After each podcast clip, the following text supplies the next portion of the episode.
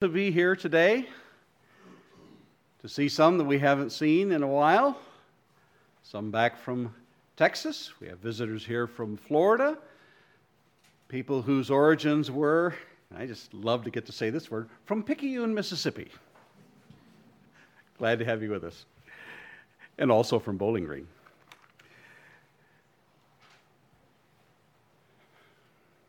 Did I mention Texas? Okay, good. I don't want to leave anybody out. Our little burg here's been uh, privileged to have had two presidents, two sitting presidents in the last year come and visit us, two different ones. And for those who saw him fly in and fly out yesterday and waited for it, it's, it's a thrill. Janine and I went up on top of the roof. She helped me up. Just slightly off that first step and, uh, and watched him, heard him come in, and then waited for him to depart. And a great day.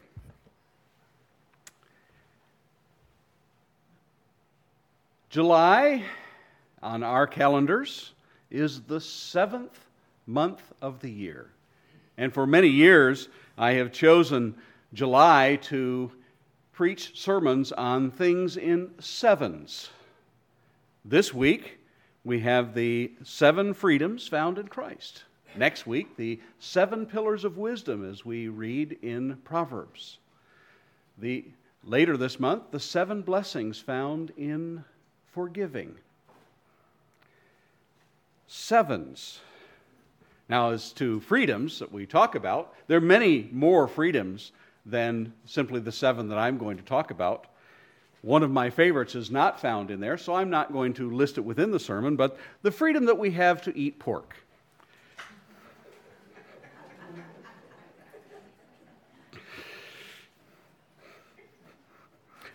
I'm not going to include that in, so don't. But it is one of those freedoms.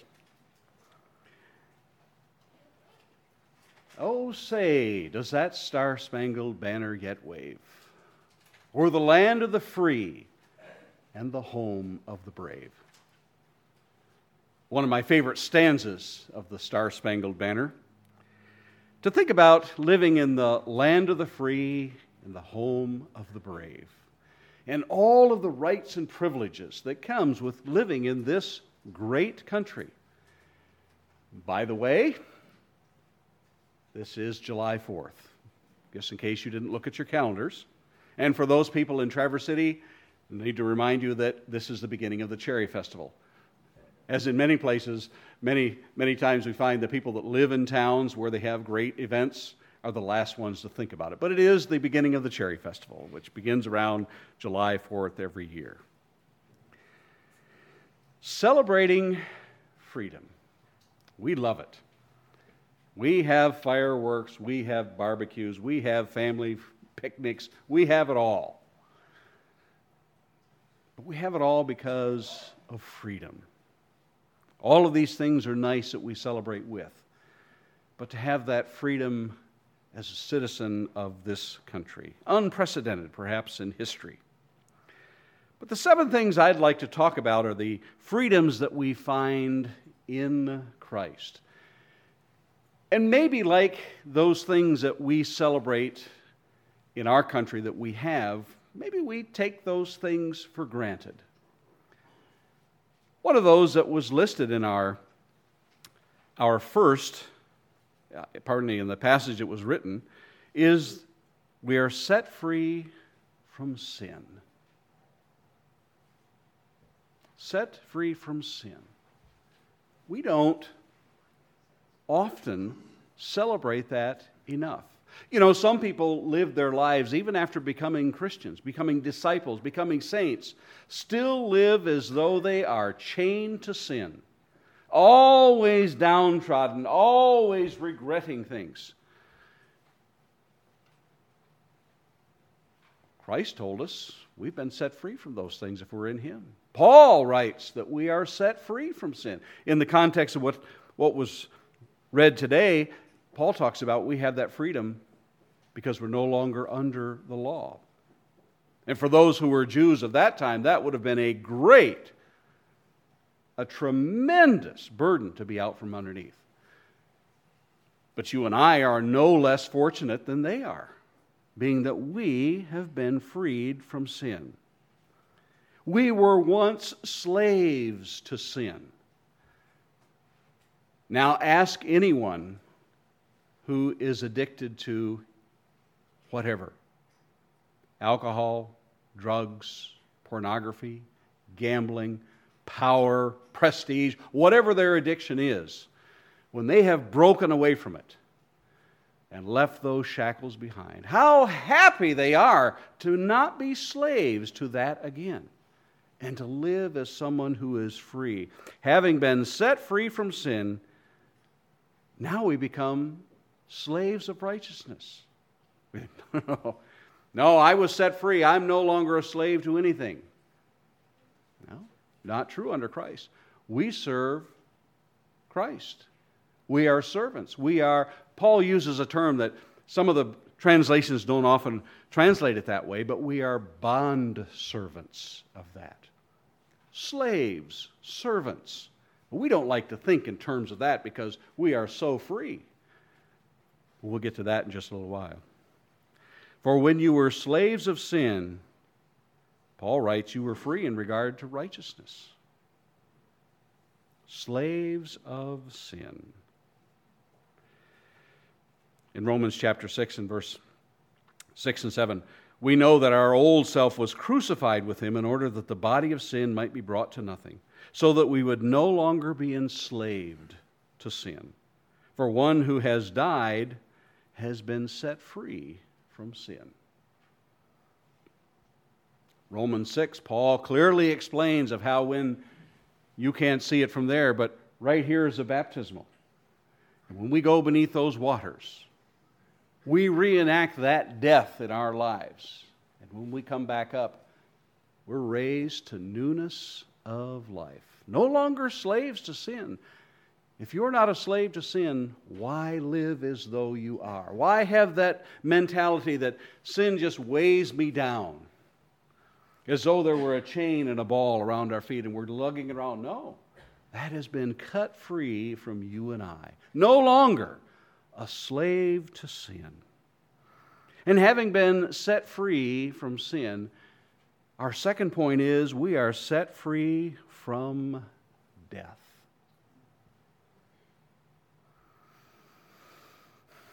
I rather like this life. I love the life that I have been given and the good measure of health that I've always seemed to have, in spite of my awkward ways. but I don't fear death. I don't look forward to it. Maybe, maybe that's my fault. But while I'm here in this body, to live for Christ. Paul would continue on in Romans chapter 6 and verse 22. He says, But now you have been set free from sin and have become slaves to God. The fruit you get leads to sanctification and its end, eternal life. For the wages of sin is death, but the free gift of God is eternal life in Christ Jesus our Lord. What a gift! And it's free. I don't live for death. Paul had that same quandary that he was caught in. He said, I don't know which to choose. It's beneficial for me to be here, but I long to be with Christ. I feel the same way. I see bumper stickers around from time to time, and it says, Born okay the first time. And of course, that's from those who don't believe in God, those who don't believe in a life after death. And I say, well and good for you. But as Paul said, if this life is all we have, we're above, we are among most men, most miserable. If this is all that we have to look for, as wonderful as this life can be at times, if this is all that I have, we are simply miserable. But we have something that's waiting for us. Paul says it is eternal life. Later on in our class today, I just always get wrapped up in talking about eternity. And you know, once I get on, once I start chasing that rabbit, eh,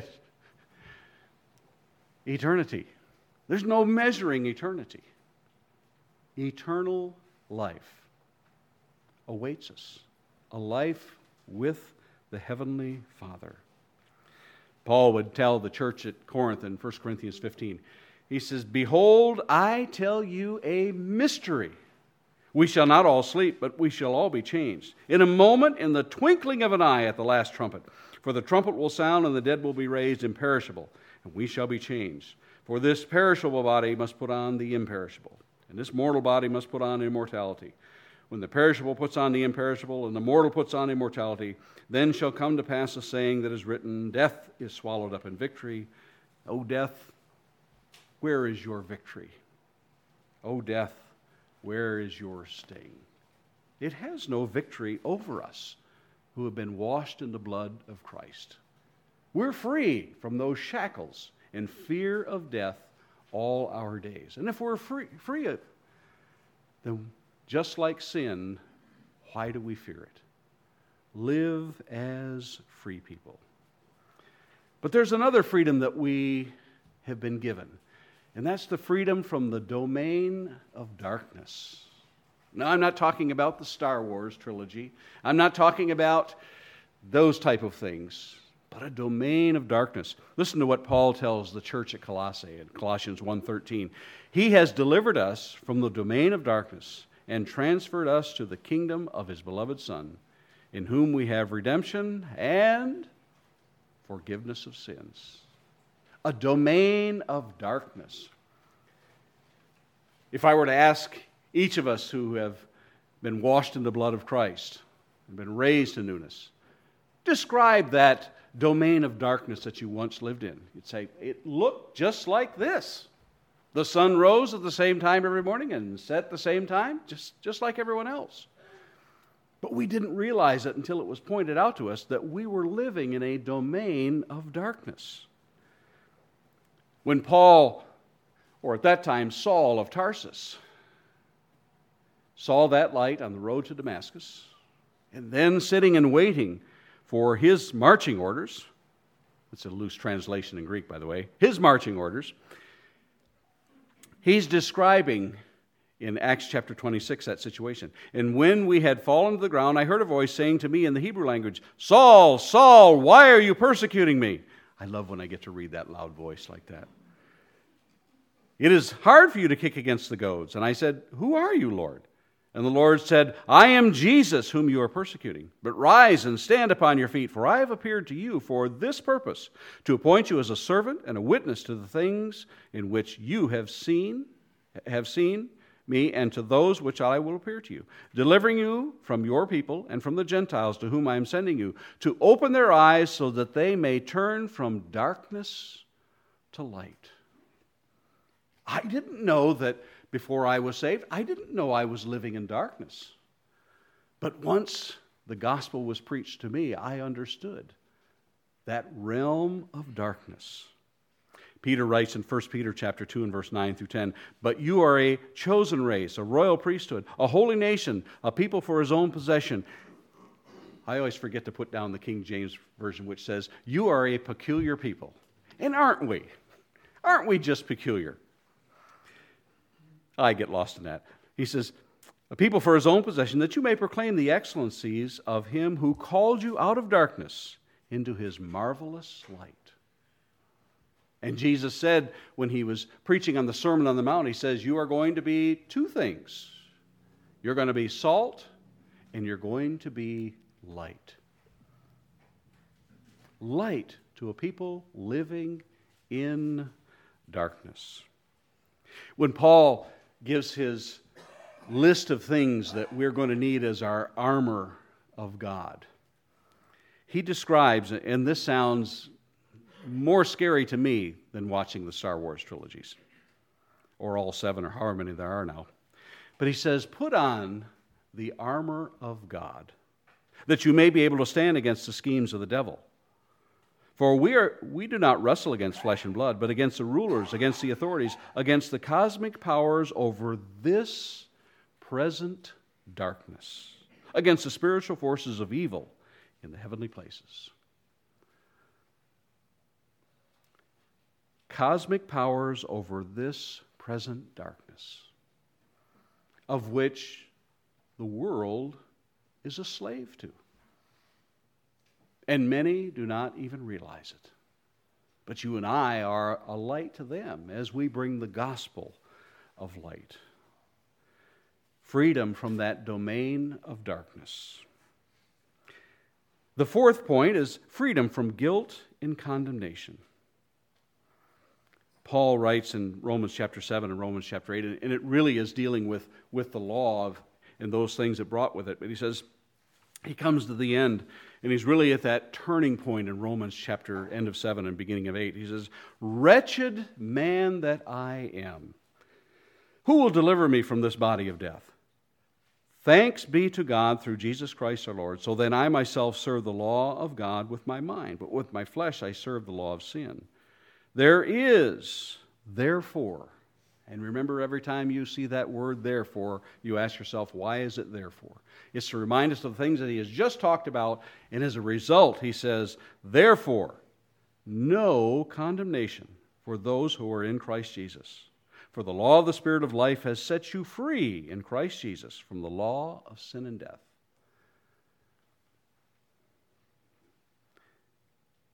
Free from sin, free from death, and free from that condemnation.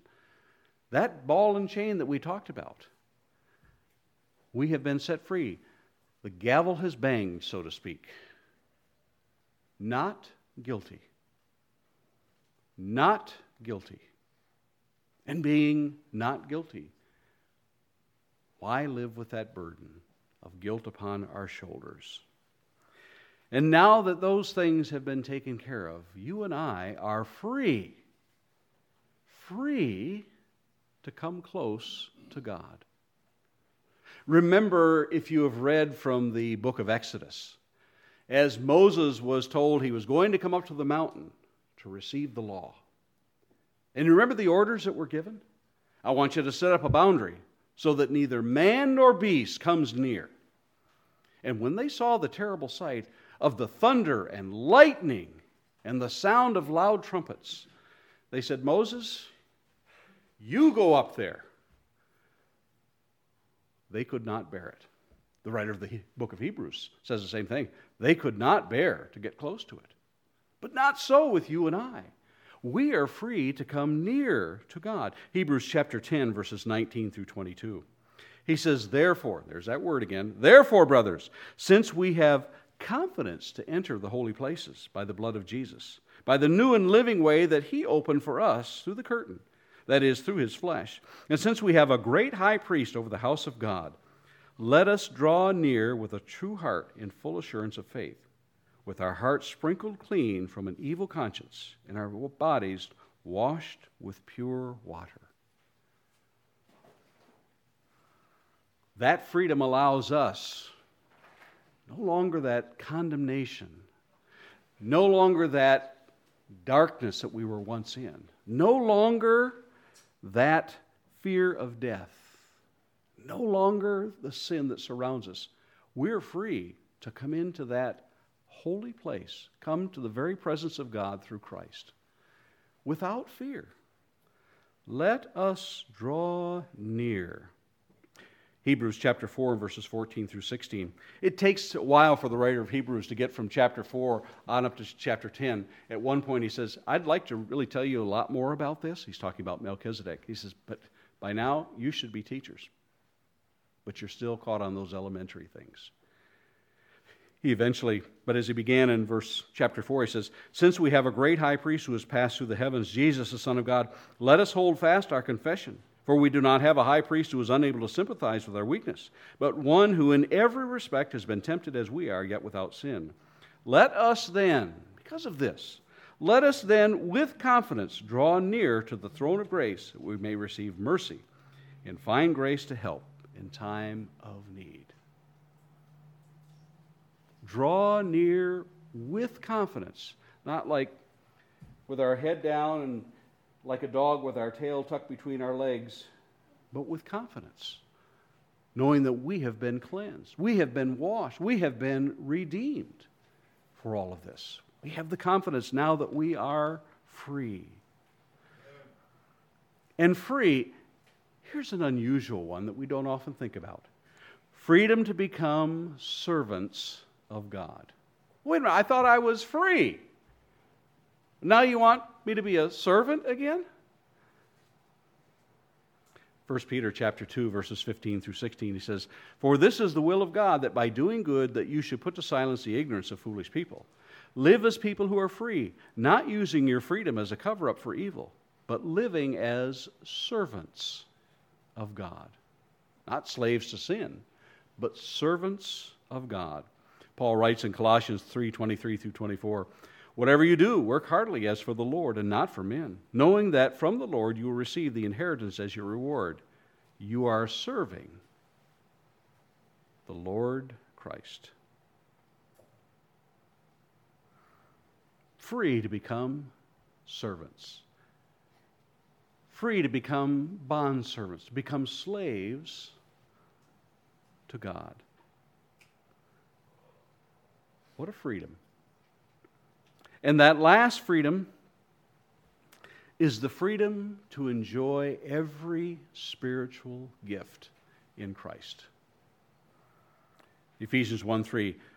Blessed be the God and Father of our Lord Jesus Christ, who has blessed us in Christ with every spiritual blessing in the heavenly places. Peter expands on this in his letter, 2 Peter chapter 1, verses 3 through 4. By the way, this is in your outline if, you, if I go too fast here. His divine power has granted to us all things that pertain to life and godliness through the knowledge of him who called us to his own glory and excellence, by which he has granted to us his precious and very great promises, so that through them you may become partakers of the divine partakers of the divine nature. This just keeps getting better and better. Amen. Amen. One more time. Amen.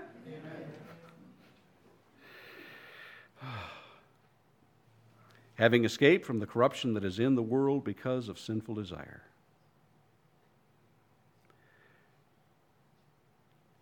Peter would approach Jesus. We say, we've, we've given up everything. We've given up everything for you. See, we've left everything and followed you. Matthew chapter 19, verse 27. What will we have? What will we have? As if the first six weren't good enough the best is yet to come here in number seven. As they would say on the commercials, but wait, there's more. What will we have? Jesus said to them, Truly I say to you, in the new world, when the Son of Man will sit on his glorious throne, you who have followed me will sit on seven, 12 thrones, judging the 12 tribes of Israel. And everyone who has left houses, or brothers, or sisters, or father, or mother, or children, or lands for my name's sake will receive a little bit more. Just a little bit more. No, that's not what mine means. A hundredfold. A hundredfold.